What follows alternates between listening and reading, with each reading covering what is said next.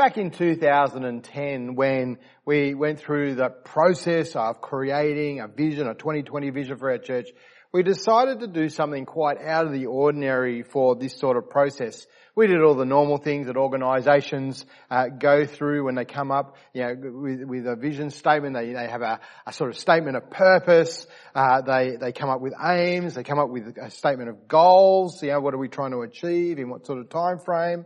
Uh, things that will push us and pr- help us to prioritise and plan. We did all of that. But we added something unusual to our vision, which very few other organisations have done, and surprisingly, no churches have ever done as far as I'm aware of, and that is we created a prayer for ourselves, the St. Barnabas prayer, which we started looking at last week. Adam took us through the first parts of it. Uh, why a prayer though? Why put that in, in a vision statement?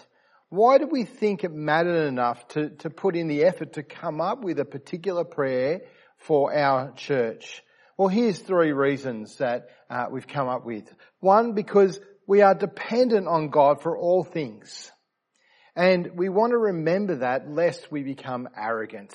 We, we rely on God. Everything we have in life, whether it's in our homes or in our community, in our organizations, or, or even in our church, we only have because God has provided it. He made the world and He sustains everything day by day, hour by hour, moment by moment. Every part of our lives is in God's hands. The reason the sun rises every day is because God keeps the world turning. The reason we have food to eat is because God has provided it. The reason we have a church with property and buildings and facilities is because God has provided it. Yes, our forebears worked hard and they left us a legacy. And yes, we've worked hard and we've contributed ourselves to providing and to building. But in the end, everything we have as a church is because God has given it. God has provided it. So it's right for us to pray together to acknowledge that and to show our dependence on Him and to pray for our continual provision from Him. The second reason we wrote a church prayer is because the particular things that we're aiming to do together as a church, what our vision is, what our goal is, what our aims are, and they really are impossible from a human point of view. They are spiritual things. We can organize great events. We can learn tracks. We can build the most spectacular toilet block known to humanity, but none of that can change a person's heart or change them fundamentally. Only God can do that. We want people to uh, come to know and trust Jesus as Lord and Savior and grow his, disciples. We're, we're on about making disciples We make disciples of Jesus. We want to see everyone presented perfect in Christ. Uh, and uh, but it's only the Father that can do that work, who can call someone out of darkness into the light, and who can make that light then shine out through their lives.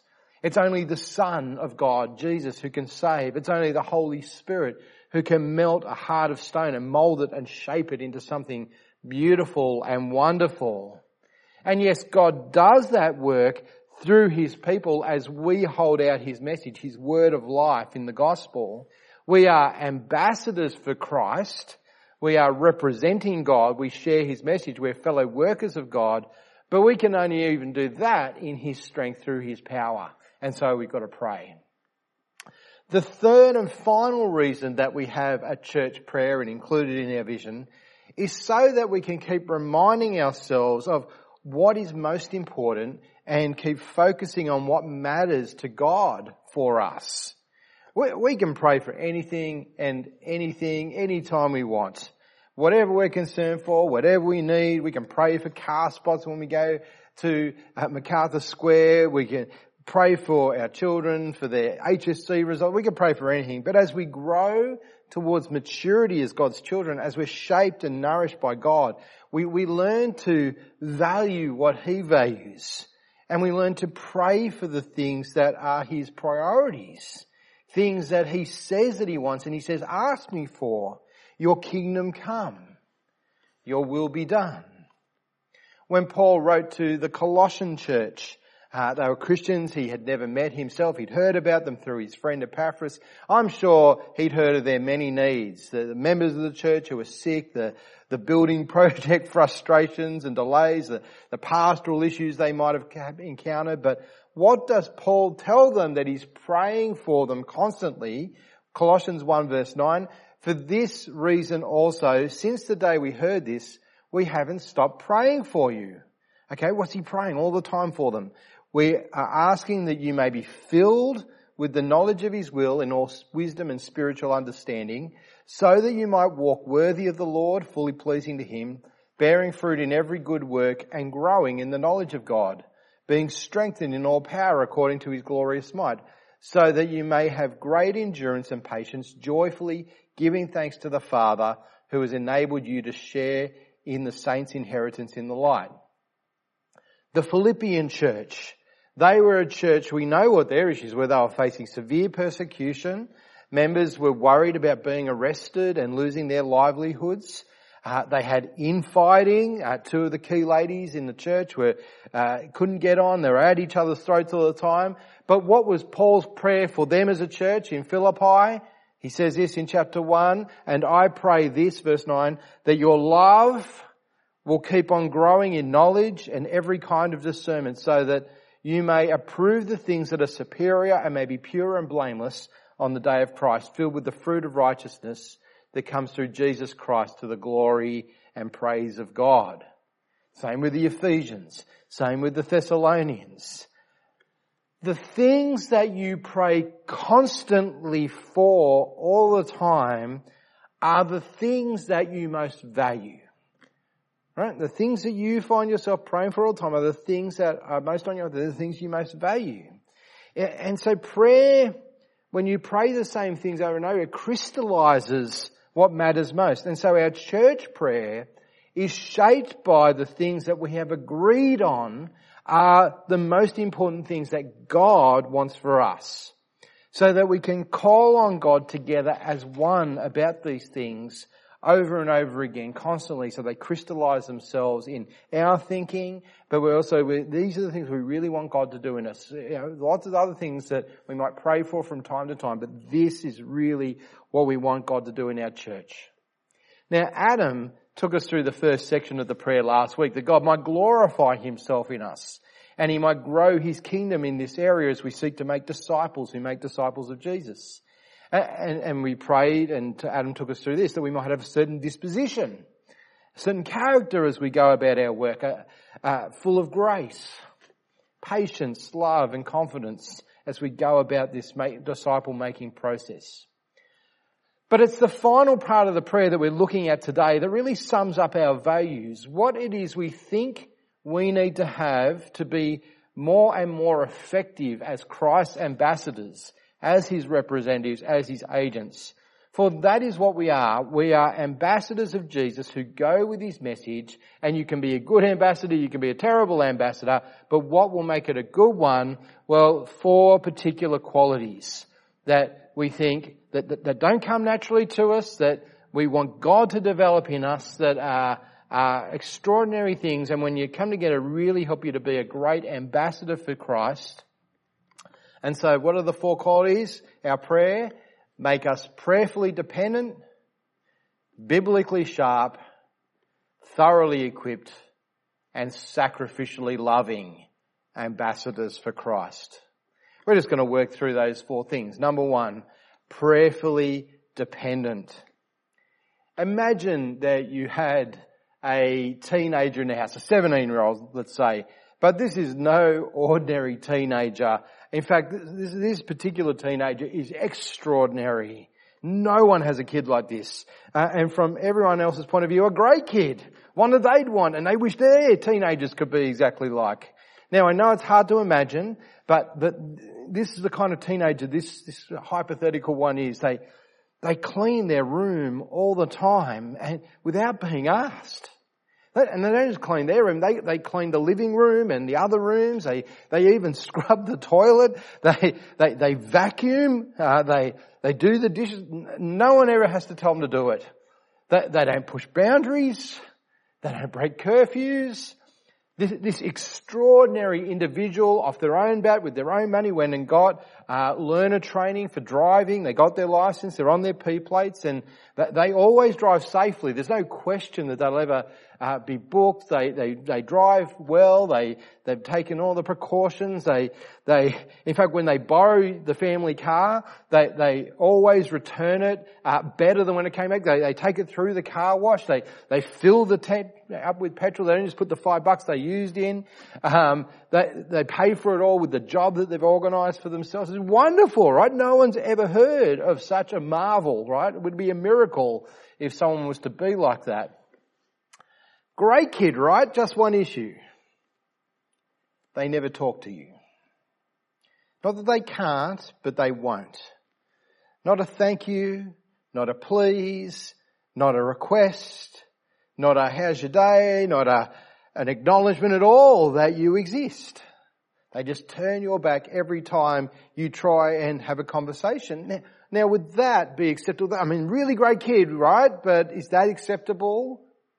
No, it's not. I've yet to meet a parent who would think that that's okay. Why not? Because there's no relationship. Good, strong, healthy relationships are only built and maintained through communication. I mean, the, they may as well be a, maid or a, a, flatmate or something that kind of, rather than a family member. Uh, communication and prayer is our side of the communication process with our Heavenly Father. As we talk to our Father, we, we thank Him, we praise Him, we ask for what we need, we, we apologize to Him, we ask Him for wisdom. In our reading in 1 Thessalonians 5, Paul says in verse 16, rejoice always, pray constantly, give thanks in everything, for this is God's will for you in Christ Jesus. You want to know what God's will is for your life? Lots of people want to know what God's will is for their life. This is it, right? To be a man or a woman of prayer, full of joy and thanksgiving to God, but, but constantly talking to Him, asking, praying constantly. That, that doesn't mean, you know, praying constantly doesn't mean never stopping to, to do anything else like breathe or eat or anything like that. Uh, it's not saying you'll do nothing other than pray, but, but pray regularly, pray all the time. Not occasionally, not just when we happen to remember, and not just in emergencies when we're out of our depth or desperate or run out of other options, but constantly. What might prayerful dependence look like if it was to describe us? Well, here's some questions to reflect on. Is your, is your first thought in the morning to commit your day to God?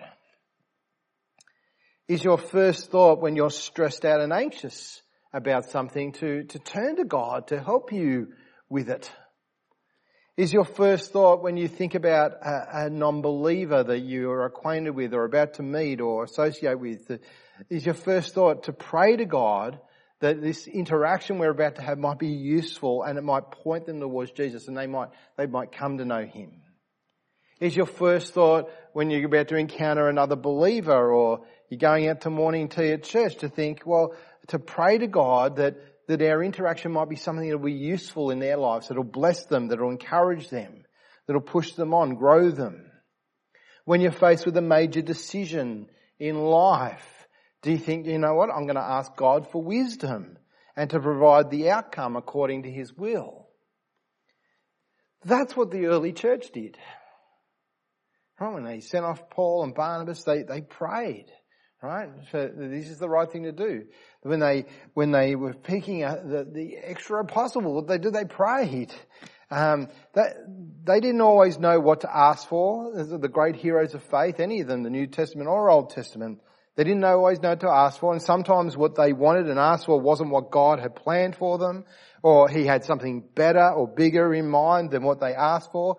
But they all prayed constantly and God did amazing things because they prayed.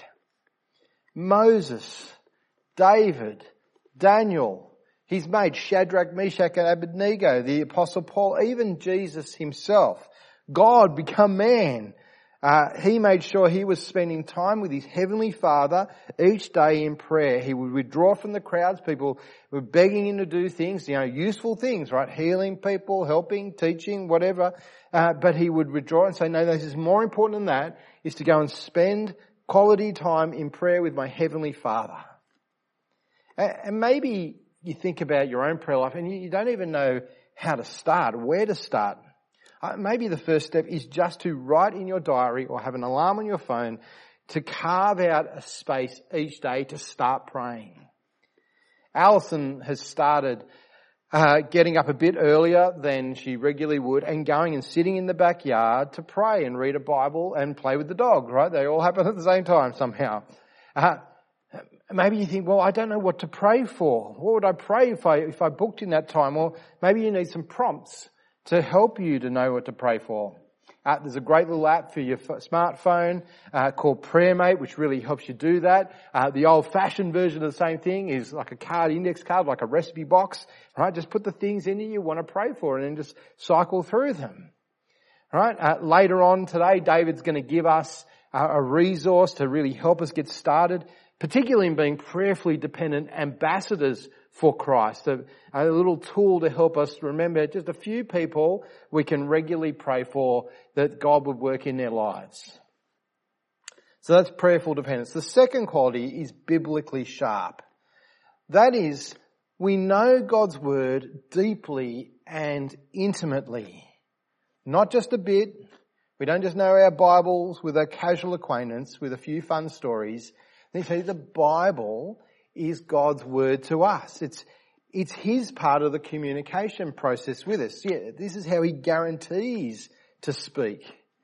Yes, He's communicated in all sorts of other ways, extraordinary ways at extraordinary times. He's spoken through donkeys and burning bushes and angels and visions, but the normal way, the way that God promises to speak to His people all the time for their edification and growth is through the scriptures. 2 Timothy chapter 3 verse 14. But as for you, continue in what you have learned and firmly believed. You know those who taught you, and you know that from infancy you have known the sacred scriptures, which are able, this is what the scriptures do for us, which are able to make you wise for salvation through faith in Christ Jesus. All scripture is inspired by God, and it's profitable for teaching, for rebuking, for correcting, and for training in righteousness, so that the man of God may be complete, equipped for every good work. Here is everything that you need to be saved. Here is everything you need to know about being a mature disciple of Jesus Christ. It's all in here. Here is the ammunition you need to fight every battle. Here is the information you need to make every decision in life. Here is the revelation you need of God and of His ways. And particularly if we want to be great ambassadors for Christ, then the sharper we are with the scriptures, the better we'll be. I was reading Acts during the week and I came across Apollos in chapter 18. And fascinating bloke Apollos, uh, really strict Jew by upbringing, pretty handy with the Old Testament part of the Bible. Uh, he grew up with the stories from the Old Testament, right, uh, from his upbringing. He- heard about Jesus at one point and became a Christian. Fantastic, wonderful. Like many new believers, he was immediately fired up and he wanted to tell everyone about Jesus. He just learned this great, yeah, you need to know Jesus. You know, and he'd tackle them every moment and, and, but he didn't know a great deal. And he mucked up a bunch of stuff uh, pretty early on. And so an older Christian couple uh, took him aside and, well, let me, let me read to you. After Priscilla and Aquila heard him, they're like, oh no, here we go. Oh, what's he saying that for? Yeah, they took him aside and they explained the way of God to him more accurately. When he wanted to cross over to Achaia, the brothers and sisters wrote to the disciples to welcome him. After he arrived, he was a great help to those who by grace had believed. For he vigorously refuted the Jews in public, demonstrating through the scriptures that Jesus is the Messiah. So all of a sudden, Apollos Right? He was a bit of a buffhead, new Christian, just enthusiastic, but didn't know what he was talking about. Got the training, became biblically sharp, got trained by this older couple, Priscilla and Aquila, and, and all of a sudden his usefulness to God in, in, in seeing people come to know Christ and to grow as disciples, it dramatically increased. In 1 Timothy chapter 1, Paul talks about a bunch of people in the church who are enthusiastic about teaching others about God, but he says they really don't know what they're talking about and they've ended up leading people astray. And so we're asking God to help us to be biblically sharp, not just for our own sake that we grow in our own relationship with God, but for the sake of others that we might help them come to know Christ and grow as disciples. Do you know where things are in the Bible? You know, you hear the story of Jonah. Someone the other day wrote to me and they said, Joe, did you know that, that story of Jonah and the fish? That, there's a book by, called his name, Jonah. That's where it is. yeah, well done. Great. I'm glad, I'm glad you learned it. But, but do you know where things are in the Bible? Do, do, you know how the Bible fits together? What's the kind of pattern? Do you know how it, how it all points to Jesus Christ? Because Jesus says the whole Old Testament, it points to me in Luke chapter 24 verses uh, 40 to 48. Um, do, do you know how to find the answers to the questions you have? About life, about God, about church, about whatever. Do you, do you know where to go? Do you know how to get started? When you read something in the Bible that, that uh, doesn't fit in with your worldview already, or, or it challenges some assumption that you have, or, or challenges something in your life and your lifestyle, do you ask God to change you rather than just dismissing what He says? In terms of being an ambassador for Christ and a better and better ambassador for Christ, do you know where to turn to in the scriptures to, to help someone else out? Uh, whether it be to encourage them as a disciple or to, to comfort someone or to warn them or to point them to Christ or whatever it might happen to be. You, would you know where to go?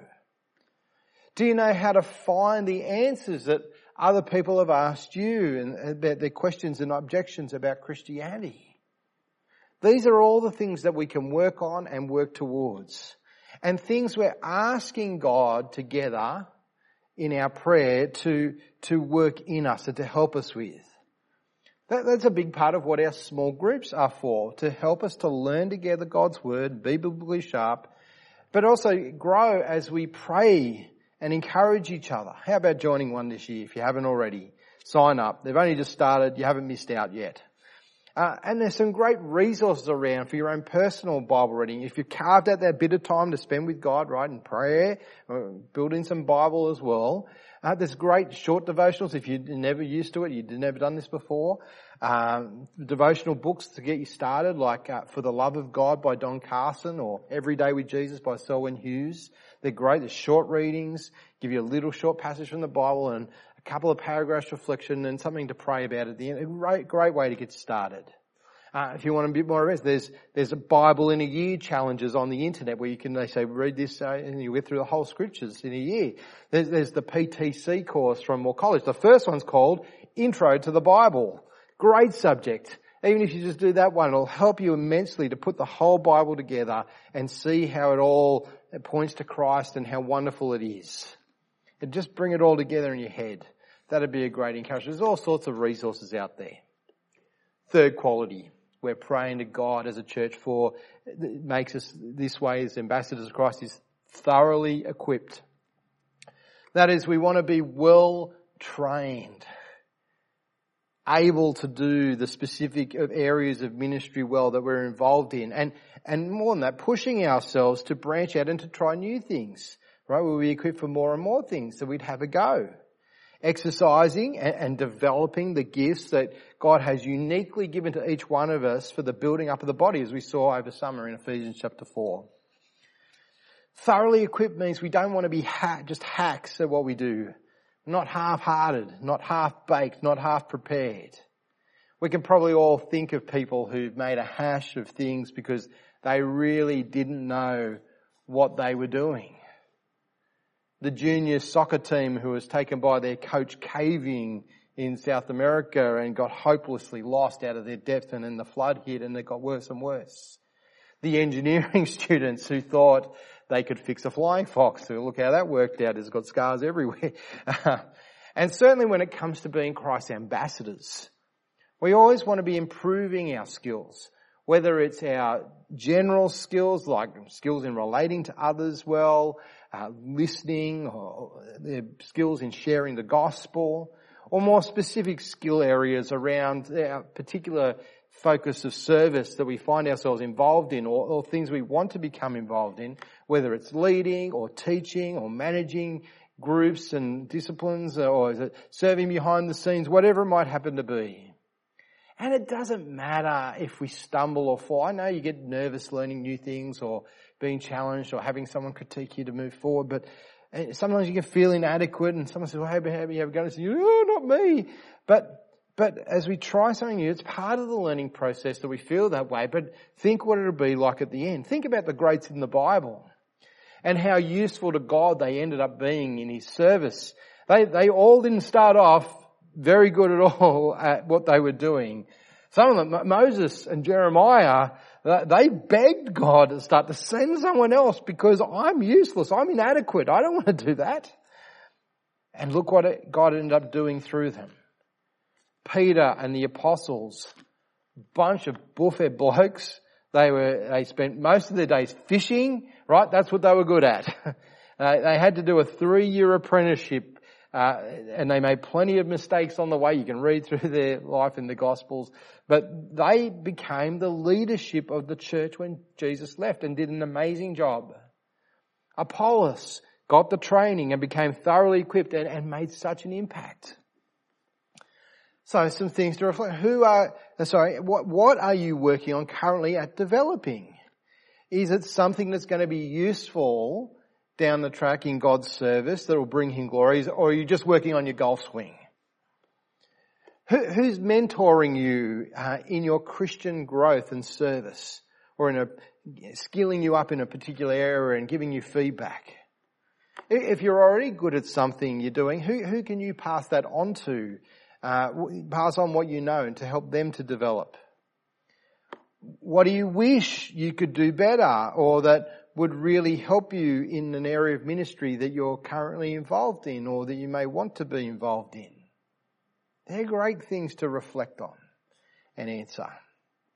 Which brings us to our fourth quality that we are praying as a church that God will develop in us as His ambassadors, one that is vitally important, fundamental, one that will give us the drive for all the rest and will undergird all that we do. Sacrificially loving. We want to be sacrificially loving ambassadors for Christ.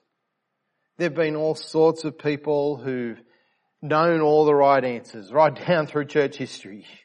There have been superstars when it comes to smoothness and style some who seem to have all the competence, all the skills, uh, they, who would even say that they pray, but who haven't been characterized by love, or at least not the love that we're talking about here. You think about that famous passage on love has read lots of weddings, 1 Corinthians 13. Uh, it's about love. But he starts off, he says, if I speak human or angelic tongues but do not have love, I'm a noisy gong or a clanging cymbal. If I've got the gift of prophecy and could understand all mysteries and all knowledge, if I had all the faith so that I could move mountains but do not have love, I am nothing. If I gave away all my possessions and if I give over my body in order to boast but do not have love, I gain nothing. The, the point that Paul's making there is without love, whatever else you might have going for you, no matter how impressive, how great, how wonderful it is, it is useless but then he goes on to describe the kind of love that he means. It's not the kind of love that our society is fascinated with, which the movies seem to say is love, but it's not. It's not romantic love. It's not warm fuzzy feelings. It's not sweaty palms and beating hearts every time the other person walks in the room. What kind of love is it that you're useless without having? Well, this kind of love. Love is patient.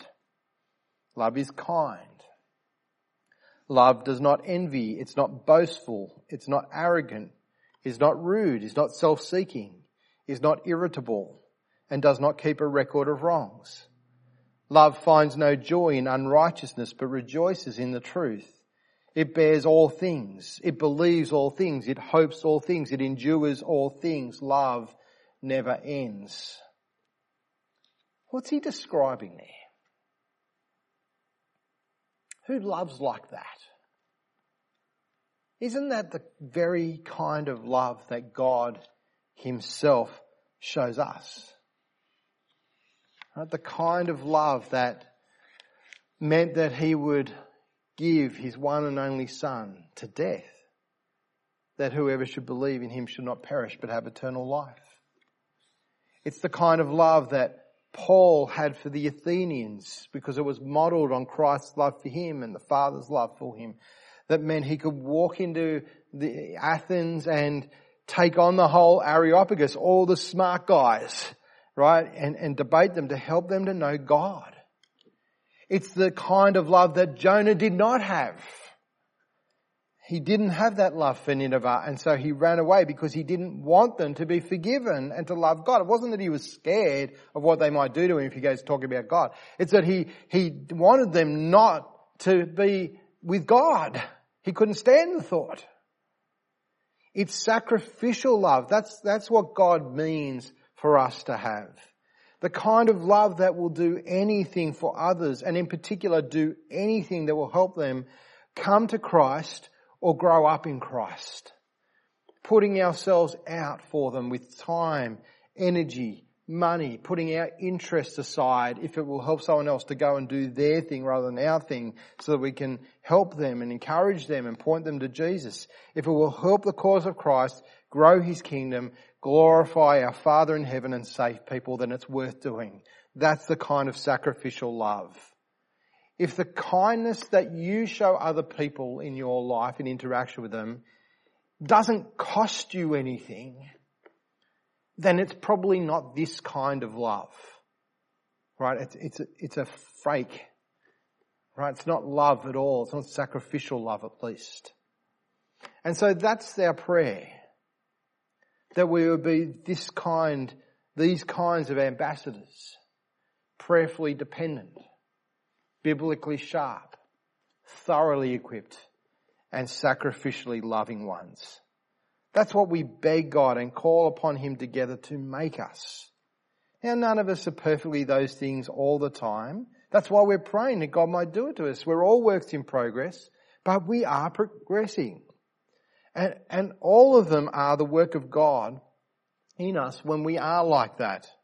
And so let's keep calling on our God to grow in these areas and then do everything we can to grow in them ourselves, right? Because God doesn't just magically do stuff without us trying. We pray as if that is the only thing that matters and then we do as if that is the only thing that will work. And because God loves us and answers our prayer, He works in us and through us through His strength. So let's pray the St. Barnabas prayer together. It's going to come up on the screen. Almighty God, we ask you to glorify yourself in us. Please use us to bring people to know Jesus as their Lord and Saviour. Lay the foundations of living for you and help them grow to maturity in Christ. Give us grace, patience, love and confidence as we seek to connect with our community and grow your kingdom in Ingleburn, Glenquarie and our surrounds by proclaiming Jesus. Make us prayerfully dependent, biblically sharp, thoroughly equipped and sacrificially loving ambassadors for Christ. Amen.